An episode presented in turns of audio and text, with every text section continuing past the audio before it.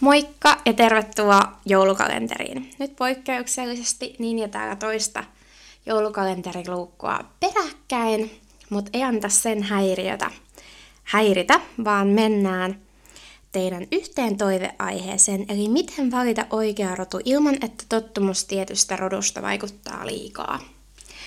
Me ollaan itse asiassa jossain Q&A-jaksossa tähän vastattukin, ja toki myös niissä, jossa on puhuttu oikean rodun valinnasta meidän ihan ekoista jaksoista.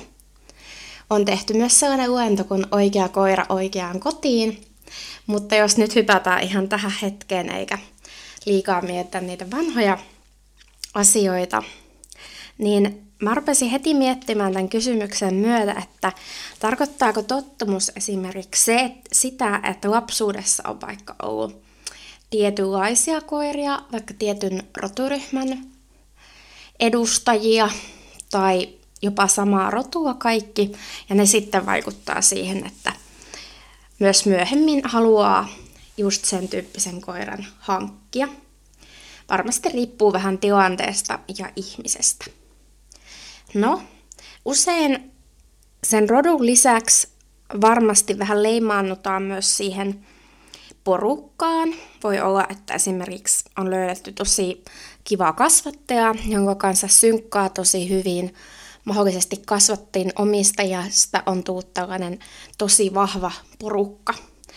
Ja siinä ikään kuin mennään niin sen oman rodun, rodun parissa, että ei missään vaiheessa pikkasen siitä ulkopuolelta sitten pysähdytä tarkastelemaan, että onko tämä enemmän semmoista turvallisuutta ja tottumusta, vai vieläkö tämä rotu palvelee sitten sitä asiansa mun elämäntilanteen tai tavoitteiden, tai mahdollisesti sen, että mitä koiralta haluaa kanssa.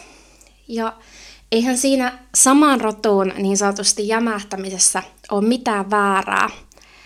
Mutta toki jos tuntuu, että semmoista jonkinlaista konfliktia tulee vaikka suhteessa siihen, että millainen se koira on, ihan siitä, että se rotu on ominaisuuksiltaan tietynlainen, niin siinähän voi sitten miettiä, että olisiko siitä tottumuksesta huolimatta ihan hyvä katsoa myös niitä muita mahdollisuuksia.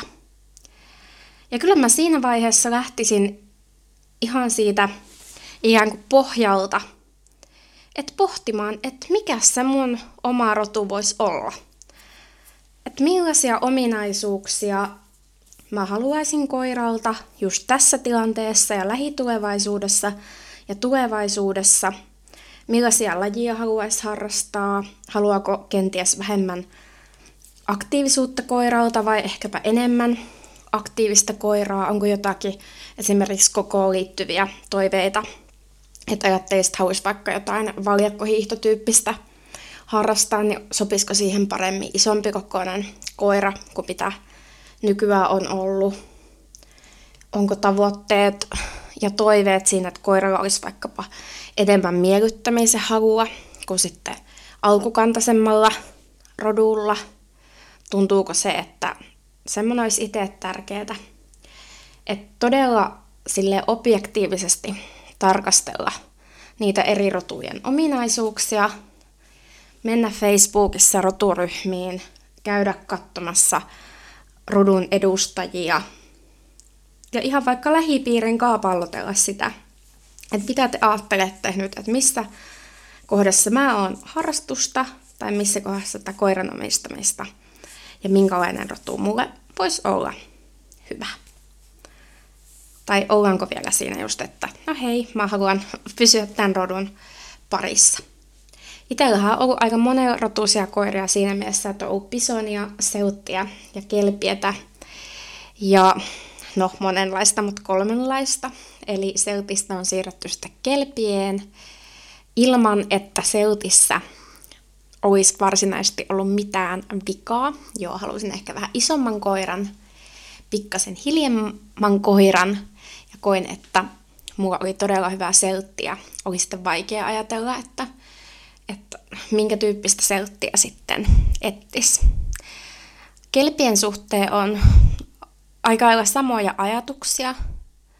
Mähän on vuosikausia, siis no kauemmin mitä on tehty podia, niin haaveillut siitä ää, Border Colliestä.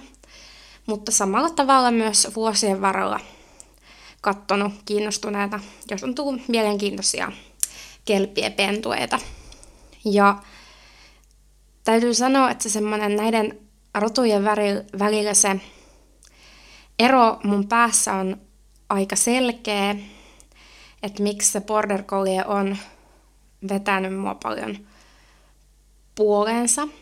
Koen, että niiden työmoraalissa ja semmoisessa miellyttämisen halussa ja ominaisuuksissa, jotka sopii mainiosti etenkin tokoon, on sellaista mielenkiintoista, jonka mä haluaisin itse kokea omistamalla border collien.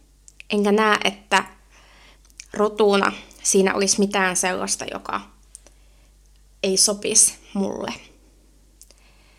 Ja kelpiessä ei myöskään ole mitään vikaa, ja siksipä se ikään kuin pallottelu näiden rotujen välillä on haastavaa, mutta koen, että mulla on nyt todella hyvä kelpie. Mua ärsyttää välillä niiden äänenkäyttö. Ja ihan sama kuten monissa roduissa, niin on tosi paljon sitä semmoista heittelyä luonteissa ja se on ihan niin kuin normaalia. Mutta tällä hetkellä tuntuu, että Kerttu on todella hienosti täyttänyt sen mun kelpien paikan ja siksi tuntuu vaikealta, että seuraava koira olisi kelpie. Eli tuntuu, että haluan myös kokea sen ja on valmis ja koen, että Border Collie ominaisuuksiltaan on sellainen mulle hyvin sopiva rotu. Eli tietyllä tapaa tämä, tässä tämmöinen tämmöistä tottumusta ei ole tullut, mutta mä oon kuitenkin joutunut pallottelemaan näiden asioiden kanssa tosi paljon. Ja mä väitän, että tämä sama olisi, vaikka rodut olisi eri. Tai voisi olla hyvin, että mulla olisi vaikka vielä enemmän niitä rotuvaihtoehtoja. Koska mähän lähtökohtaisesti pidän todella monista roduista. Pidän noutajista, pidän pikkapystykorvista, pidän monista paimenkoiraroduista. Pampai on, Pampai on esimerkiksi ihana, ihana uusi rotu ja näin, mutta sitten kuitenkin kun pitää ajatella niitä asioita tosi pitkällä tähtäimellä ja mennä sisimpäänsä, että hei, mikä se mun laji on ja mitkä mun lajitoiveet, että okei, mua vaikka nämä PK-lajit toiveena, joka sitten rajaa sitä koko jo selkeästi. Niin nämä on semmoisia asioita, toisaalta se päätös on todella selkeä itselle. Mutta nämä nyt on enemmän tällaista mun pohdintaa, mutta se pointti tässä oli se, että olkaa avoimia roduille, olkaa rehellisiä itsellenne siinä, että mitä te toivoisitte koiralta, mitä te voisitte ajatella, että se koira teille mahdollisesti antaa, ja ootteko te sopivia omistajia tietyn rotuiselle koiralle. Eli aina ei voi kaikkea miettiä niin itsestä ihmisenä, että minä haluan tällaisen tällaisen koiran, ja on nähnyt vaikka semmoisen unelmakoiran, että ton rodun edustaja on täydellinen, se sopisi minulle. Mutta kun se sun koira ei välttämättä ole samanlainen kuin se sun haavekoira. Ja sit sun pitää punnita myös sitä, että onko minusta tämän tyyppisen koiran omistajaksi. Esimerkiksi mä rakastan myös malinoissa mutta mä tiedostan, että niissä on myös semmoisia ominaisuuksia, piirteitä, erityyppinen koulutettavuus, erityyppinen luonne, että se ei niinku natsaa mun kanssa.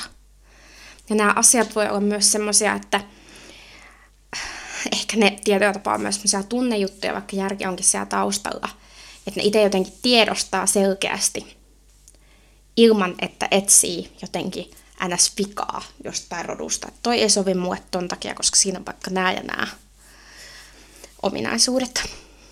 Ja sitten pitää muistaa vielä sekin, että eihän niitä täydellisiä koiria ole. Ja kun koira tulee, niin se ei ole mikään koulutettu versio, vaan se on tyhjä taulu ja sä lähdet sen tiettyjä ominaisuuksia vahvistamaan ja teillä lähtee se oma polku ja siitä katsotaan sitten, mitä siitä tulee. Eli armollisuutta itselle ja koiralle. Mutta tällaisia mietteitä. Ja rotujaksoja on toivottu, joten niitä on sitten ensi vuonna luvassa ja viisi niitä löytyy jo Spotifysta. Koska nämä rotuasiat on semmoisia, jotka ihmisiä kiinnostaa ja ne on ollut tosi suosittuja, niitä on ollut kiva tehdä. Ja ei ole kaikkien rotujen asiantuntijoita todellakaan, mutta totta kai ne rodut kiinnostaa ja erilaiset koirat ja niiden ominaisuudet, joten se on ollut mielenkiintoista. Mutta tällaista pohdintaa tähän väliin. Mutta kivaa joulukalenterin jatkoa ja päivää. Moi!